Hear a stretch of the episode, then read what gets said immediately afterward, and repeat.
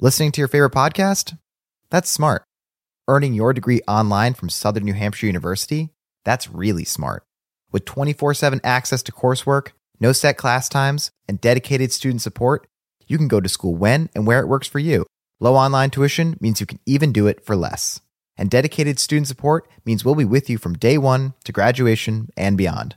Join a community of learners just like you. Go to snhu.edu today to start your free application.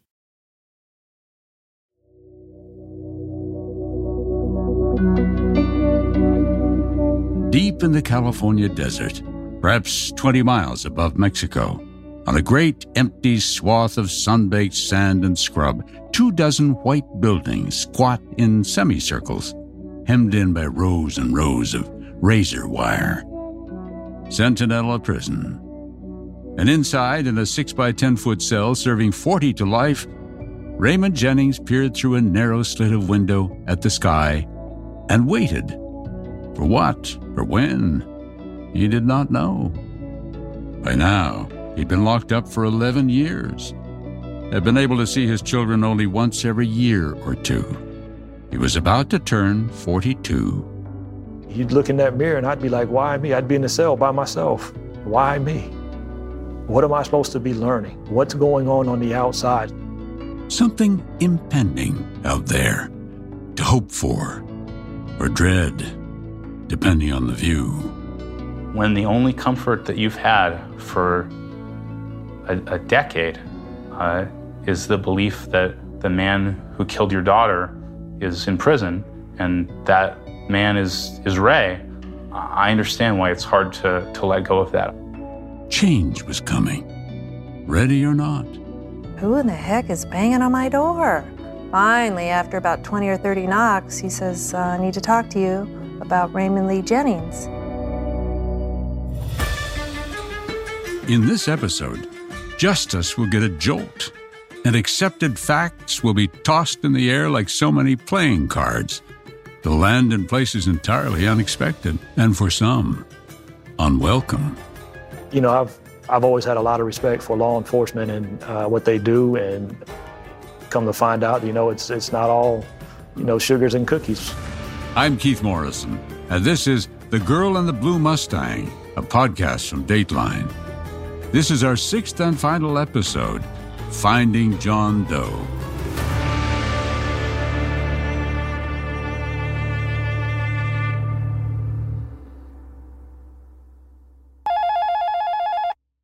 It was a winter's day, six years after Raymond Jennings was convicted of killing Michelle O'Keefe.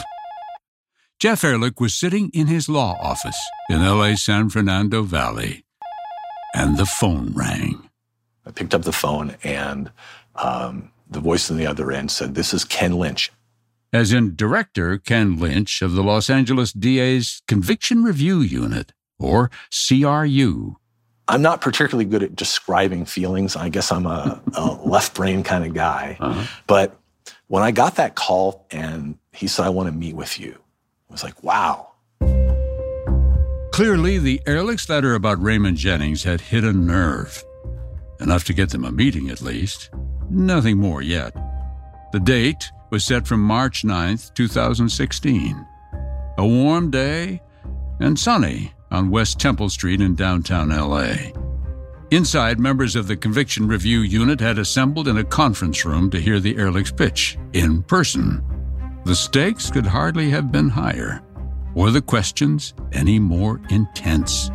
After all, in this first seven months since the CRU was formed, 700 other cases had appealed for review, too.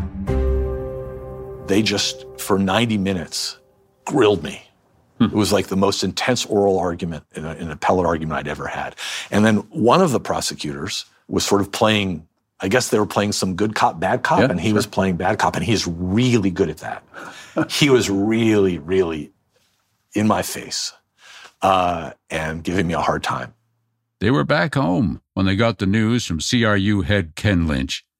Out of all those applicants, the Conviction Review Unit had chosen to reinvestigate theirs first. And then instead of assigning it to one of the other attorneys in the unit, he assigned it to all of them to work on collectively. so that they there are uh, three other attorneys who work with him, huh. and they're all experienced, very experienced prosecutors. By the time those prosecutors went to work, Michelle O'Keefe had been dead for 16 years. The CRU mined the Ehrlich's 34 page letter in granular detail and investigated new leads about others in the park and ride lot that night. For three months, Ken Lynch and the CRU dug into the case until they reached a tipping point. And then, one day in June, in a coordinated operation, they fanned out to key parties in the case. Up in the Antelope Valley, Pat O'Keefe was at home, the home she once shared with a husband and two children. There was a knock at the door. She ignored it. But it didn't stop. Who in the heck is banging on my door? Finally, after about 20 or 30 knocks, he says, uh, I need to talk to you about Raymond Lee Jennings. I said, Can you tell me what it's about? He said, No, we're going to tell you in person. I said, Is he dead? And she, he said, No. Tomorrow we'll have a meeting and discuss it. Mike O'Keefe, now divorced from Pat, was at his place a few miles away. How did you get the word? She actually called me and said that mm. they were heading over to my place. The O'Keefes didn't know it yet, but a chief deputy DA by the name of John Spillane had taken the CRU's findings and summarized them in a letter to the Superior Court, where a judge put it under seal. A hearing was scheduled.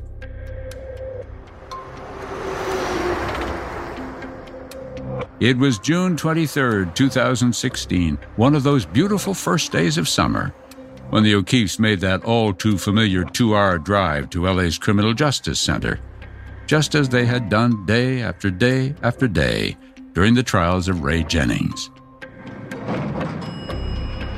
Clint and Jeff Ehrlich had already gone through security. And one by one, Clint and Jeff, Pat and Mike entered the courtroom. Jeff Ehrlich sat down at the defense table. The air bristled with tension. The hearing about to begin would reveal what the judge had decided to do about the CRU's first case. Raymond Jennings, MA 033712, habeas corpus. Appearances. That is Los Angeles County Superior Court Judge William Ryan. Deputy District Attorney Robert Grace for the people. Jeffrey Ehrlich for the defendant. And Mr. Jennings is present in custody. Raymond Jennings was seated next to Jeff Ehrlich, wearing a dark blue throwaway paper jumpsuit with a white zipper his shaved head shining in the soft fluorescent light of the courtroom. Everybody was telling me that I would be sent back to state prison. I, I literally just started praying as hard as I could and just asking, you know, asking the Father, to, don't send me back there. Don't send me back. Release me from here. I also now have a letter signed by Deputy District Attorney, uh, excuse me, Chief Deputy District Attorney John Spillane, as the judge began speaking, Jennings looked down, as if studying the floor beneath him. What happened here could send him back to prison for 30 years or more, or could set him free. His eyes were unreadable. He stroked the stubble on his chin. People now believe that Mr. Jennings may not be guilty of the crime of which he has been convicted, that other people are implicated find new evidence. I think I can leave it at that. And there it was. The judge had raised doubt about Jennings' conviction. Now, Deputy DA Robert Grace spoke, and he went a step further. We're prepared to say that uh, the people no longer have confidence in the conviction uh, based upon what we feel um, is uh, third party culpability evidence. Third party culpability? There could be no question what that meant. There must be other potential suspects, someone else in the parking ride when Michelle was killed. As he announced his decision, the judge was careful not to say very much. He'd been told the investigation was continuing, and he didn't want to jeopardize it. But what he did say was as momentous as it was terse. The Department of Corrections has ordered to release the defendant I'm his homework cognizance, and I will send an email to an appropriate deputy director there advising them of my order today.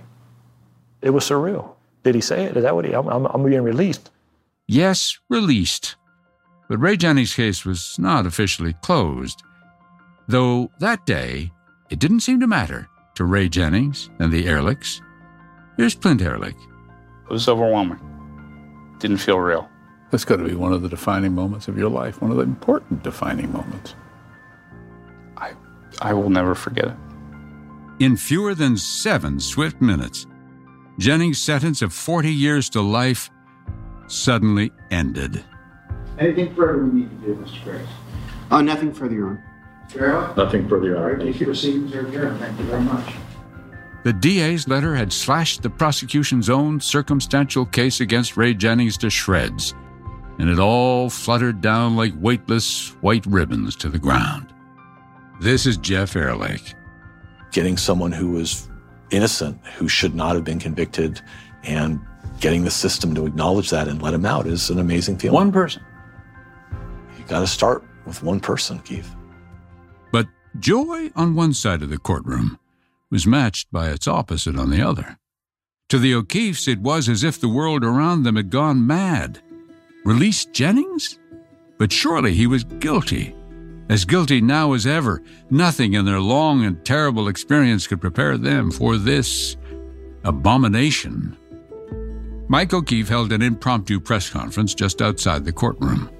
So you have no doubt that he killed your daughter? I have nothing that, that can show me, prove to me otherwise at this time. No, nobody showed me anything otherwise that he wasn't at least involved. This thing's went through three trials. Over 30 jurors found this guy guilty. And then this little unit can kind of go in and add, kind of ad hoc without anything really solid to say, hey, we want to release him. Goes completely against our whole judicial system in the United States, in my opinion. Pretty harsh words. Um, and I'm a pretty pissed off dad. We're the parents. We're Michelle's Yeah. mom and dad. I said, "Well, if you're going to release him, why, why, and why can't you tell us what the evidence is?" Yeah. And they said, "No, we can't tell you." Yeah. I go, "It doesn't make sense." As the O'Keefes talked, a bailiff escorted an overwhelmed Ray Jennings into a hallway behind the courtroom, waiting for something. Was this real? Or was he dreaming? And so uh, I just remember leaning against the wall. And as I was, I was in prayer, it, it just, an overwhelming, still small voice came ac- across me again and said, You'll be released from here. Hmm. And it was just as clear as day. And then the moment. The bailiff came back. She had uh, the clothes that I had left prison with. She had them in her hand.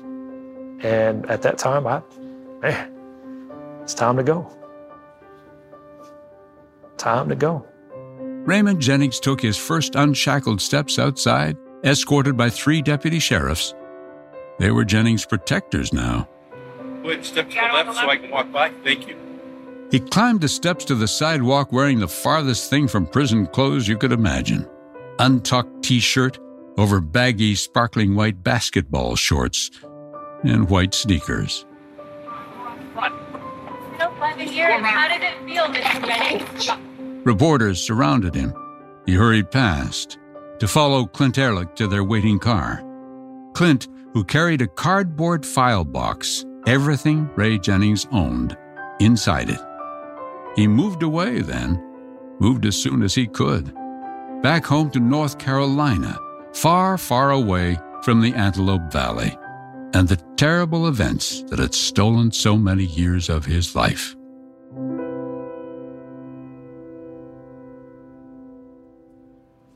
Well, well, well. How you doing? Nice to meet you. Good to see you. And that is where, after all those years of reporting, I finally sat down with Ray Jennings, free man. What's it like to be in the situation you're in now? What does it feel like? It's, it's surreal, uh, shocking, uh, adjusting. I mean, you carry yourself in a completely different way, inside versus outside. right? Absolutely. Are you angry? Not angry. I hold no anger, no bitterness. There's no, there's no place for it. Is that real, or is that a kind of just something you? Pretend? No, that's that's absolutely real. And you can, if you spend enough time around me, you'll see for yourself that uh, there is none of that and then he showed me photographs of his family. His eldest daughter had never been able to make the trip from North Carolina to visit her dad behind bars way out in California. So this was the first time they had all been together since the day he was arrested, 11 years earlier. You can hear a lot in a few words.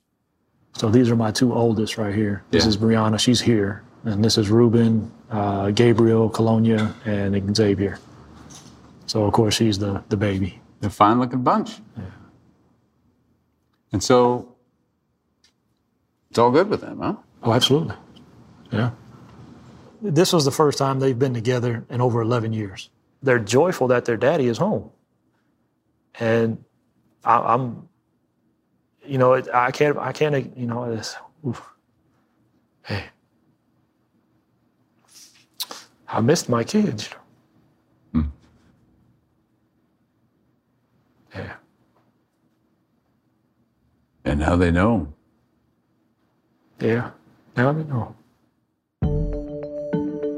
A few months after Ray Jennings' release, there was another hearing in Judge Ryan's courtroom. Ray Jennings wasn't there, didn't have to be. And yet the result of that hearing was to make him whole again. With a simple declaration, Judge Ryan wiped the record clean. He declared Ray Jennings a factually innocent man. But that wasn't all that happened that month. Judge Ryan asked two deputy DAs and two homicide detectives to join him in his chambers. What was said there remained a secret until now.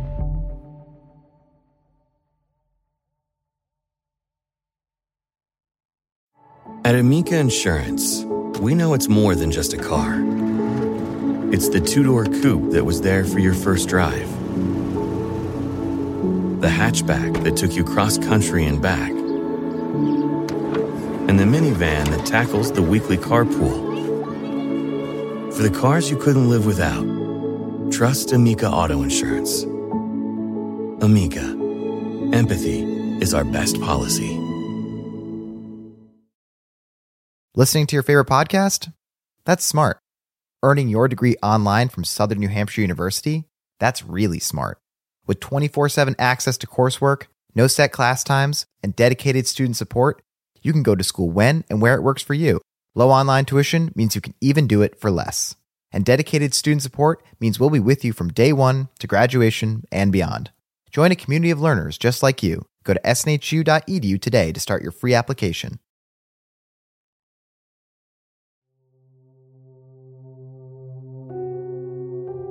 When a man convicted of murder is declared factually innocent, it leads quite naturally to an important question. If not him, then who? That question was at the very heart of the letter from Chief Deputy DA Spillane. As you're about to hear, it revealed potential new suspects in great detail without naming them. The untold story goes all the way back in time to that cold, windy night in the park and ride.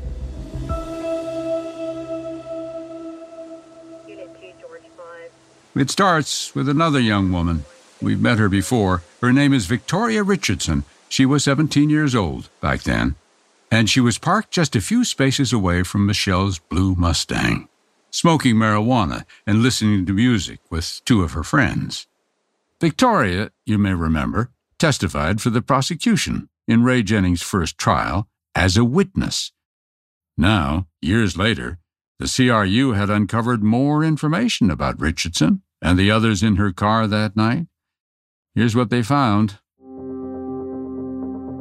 Victoria was a hardcore member of the Flushing 50s Bloods gang, with an extensive rap sheet that included assault with a deadly weapon.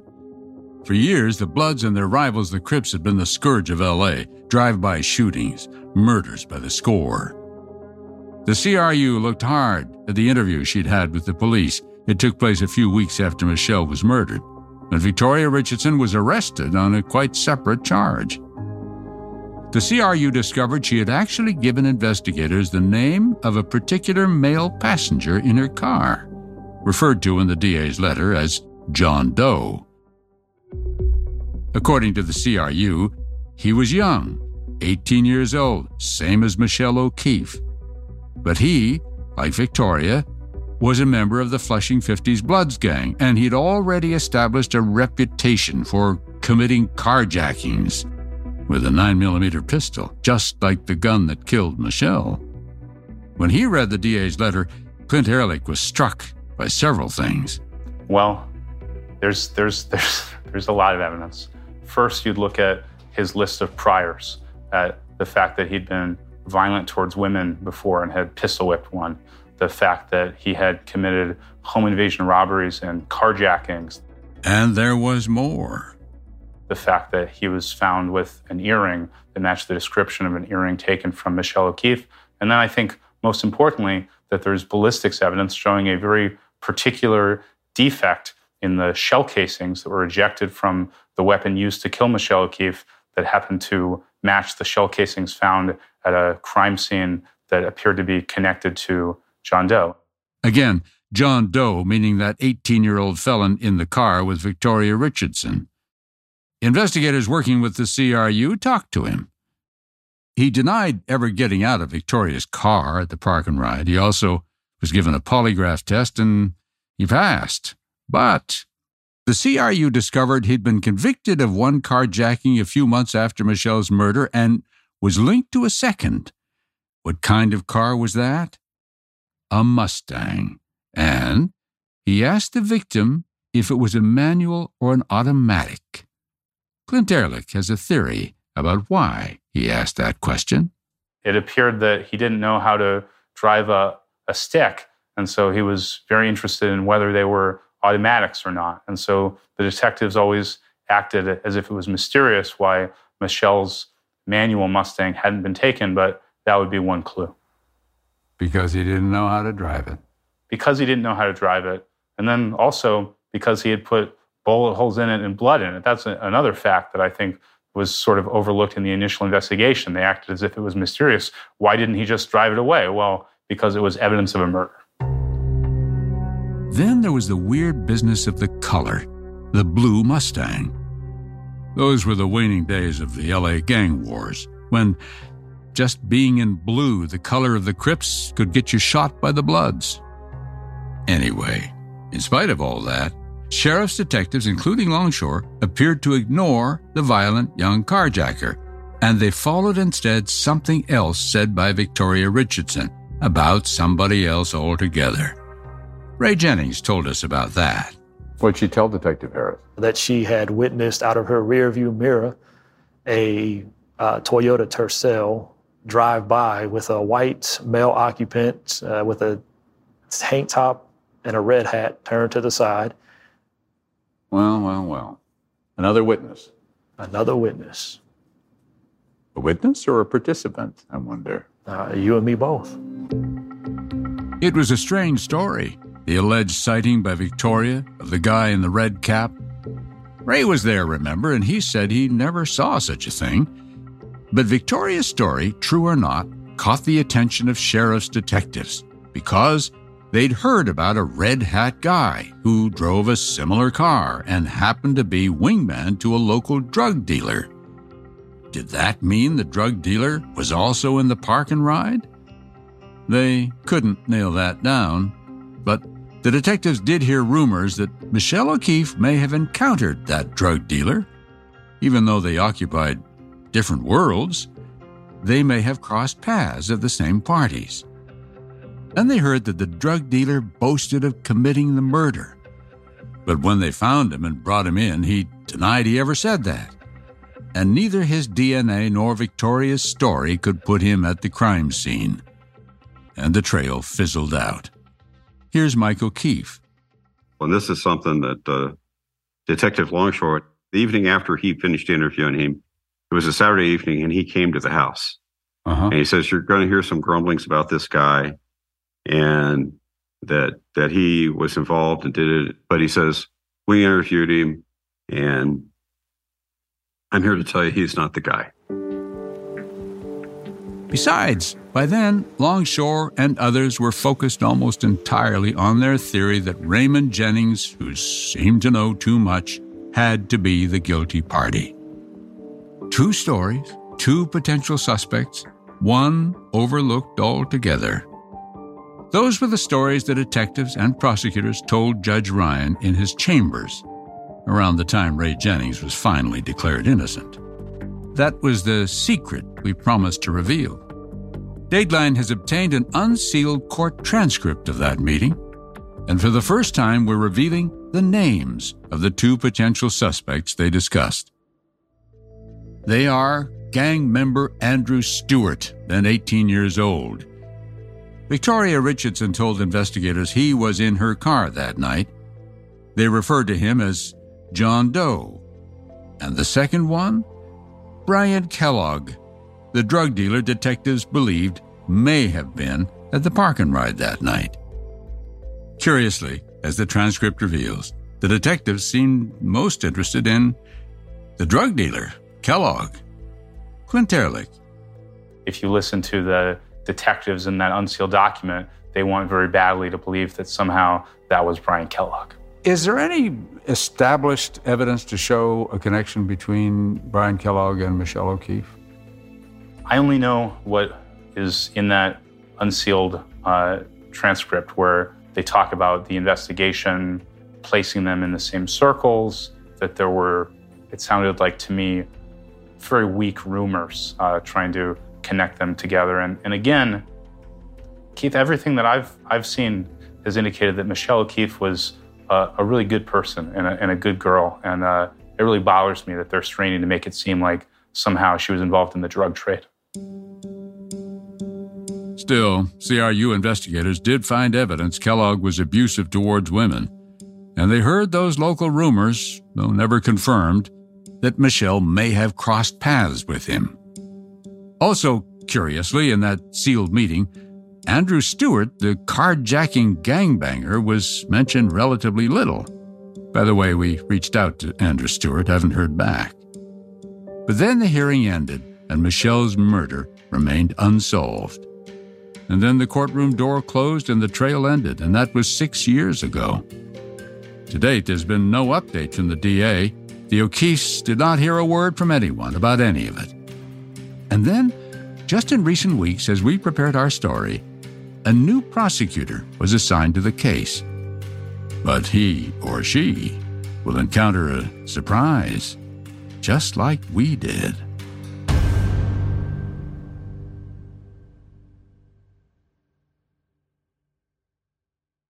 At Amica Insurance, we know it's more than just a car. It's the two door coupe that was there for your first drive, the hatchback that took you cross country and back, and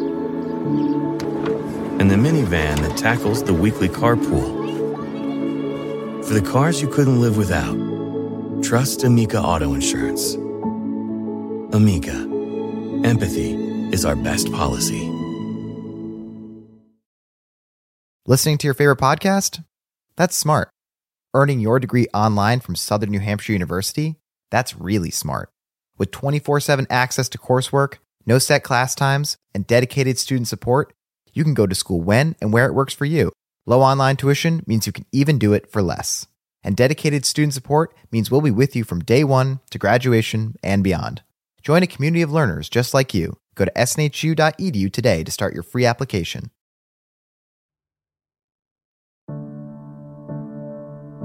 It was a twist we didn't see coming.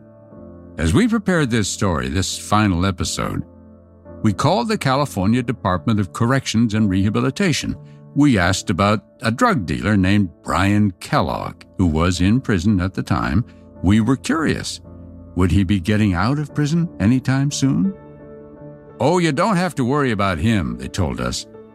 Brian Kellogg had just died the night before we called. He was 45 years old. Natural causes, they said. He'd been in the hospital. Now, whatever he may have known about the murder of Michelle O'Keefe is lost forever in his grave. Andrew Stewart, however, is very much alive. He is currently serving a 31 year sentence for a carjacking committed six months after Michelle's murder. He might have come up for parole soon, except Violent offenses committed while in prison extended his sentence by years. He is stuck on stupid, said a prison official familiar with his case. His current release date is November 2032. Clint Ehrlich has his own theory about why the DA has been so tight lipped about Andrew Stewart and the status of the investigation. They would have to acknowledge that they knew that this individual was present at the crime scene and they didn't even interview him. And the degree of embarrassment from that is such that I think they just don't want to touch it. This is Raymond Jennings. You think the people who actually, a person who actually did it, will be caught? Absolutely. What Makes you say that? It's it's it's it's going to happen. You have information. I just know that there was other people in that parking lot that night. Uh huh. That's all I know. Clint Ehrlich, who happened across our Dateline story about Michelle all those years ago, is officially a lawyer now. He was sworn in by Conviction Review Unit Director Ken Lynch in the same LA courtroom where Ray Jennings was set free. Will you please raise your right hand and repeat after me? I, I, Clinton Edward Ehrlich Quinn, Clinton Edward Ehrlich Quinn. The biggest tragedy in all of this is the death of Michelle O'Keefe. Hmm. Ray Jennings lost 11 years of his life. Michelle O'Keefe lost her entire life. Hmm. And I've met her father. He's a gracious man, and he deserves the solace of knowing who killed his daughter. He's still not sure that your that your thinking has been correct, is he? He has been told many things that are false by the sheriff's department, by the prosecution, and so I don't expect him to uncritically accept this new outcome, this new twist. It's a it's a twist, all right. It's my hope that we'll be able to build a strong enough case. Well, I should say, it's my hope that there will be strong enough evidence against the real killer that Mr. O'Keefe and Mrs. O'Keefe will come to accept that Ray Jennings is innocent. The experience also changed Jeff Ehrlich. You know, on any given day, there are probably, I don't know, well over 2 million people behind bars in America. You've spent a long time and a terrific amount of effort and your own money to right what you perceive as a wrong with one of them. Right. And yet it seems to be like have given you more pleasure than anything I can imagine. I, it, it has given me more pleasure as a lawyer than anything I've ever done. Huh.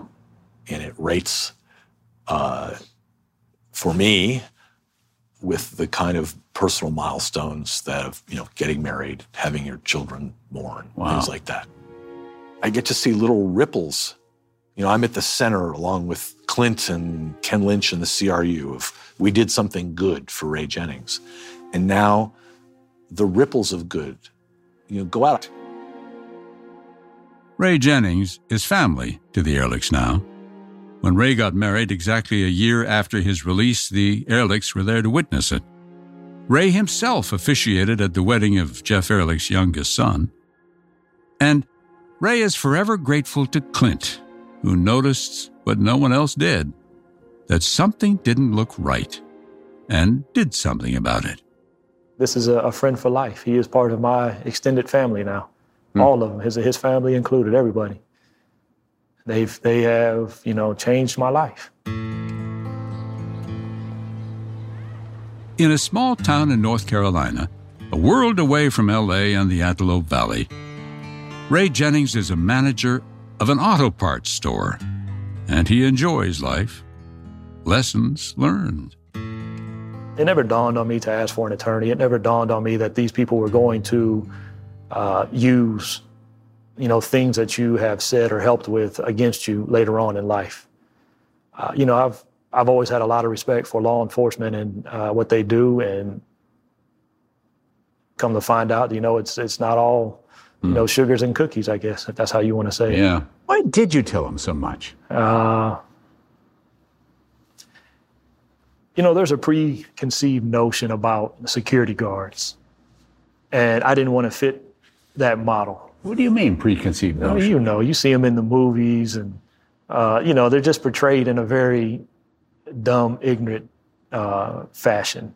And I didn't want to be perceived as a man. All you can get is this basic security job and things like that. So I, I took on the role of playing uh, Dr. Dr. Doogie Howser and uh, Inspector Gadget per se.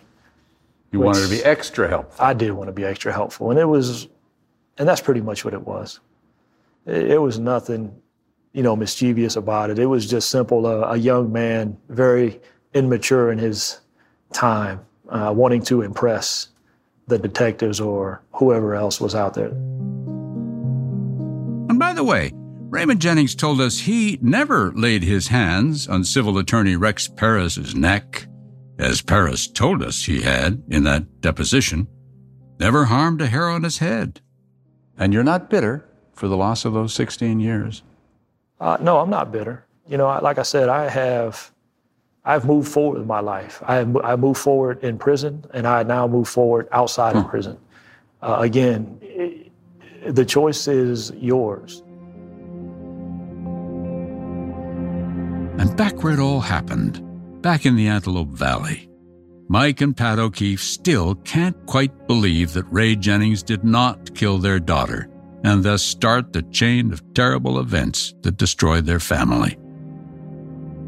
Mike O'Keefe is a kind man and talkative himself, like Ray Jennings. Of all the things Mike O'Keefe told me over the years, I love the story he told me the first time we met 14 years ago. This was before the divorce with Pat, before Michelle's little brother Jason died. It was about a kind word from a co worker.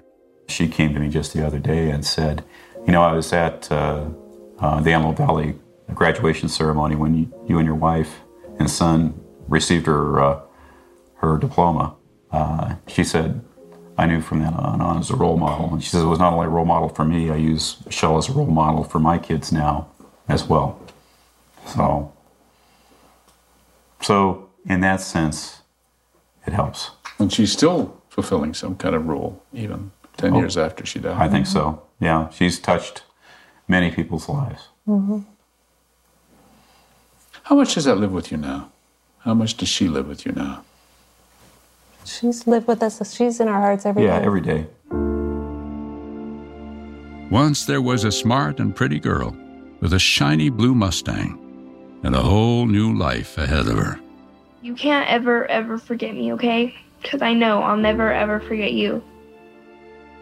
and a younger brother named Jason, who made a promise at her funeral. I will love you forever, and I'll see you in heaven when it's my time to go. Love your brother, Jason. And if there is a heaven, perhaps they're there. Spirits catching up drafts in the high desert.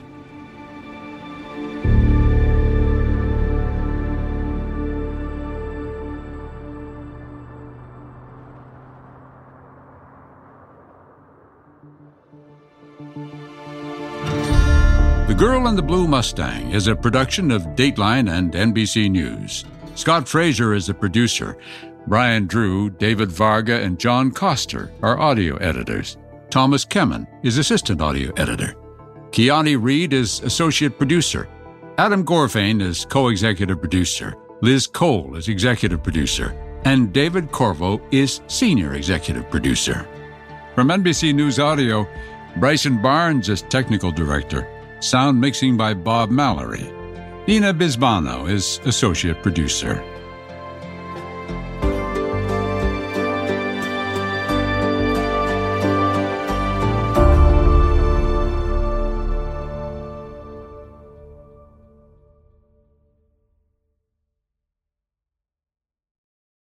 Listening to your favorite podcast?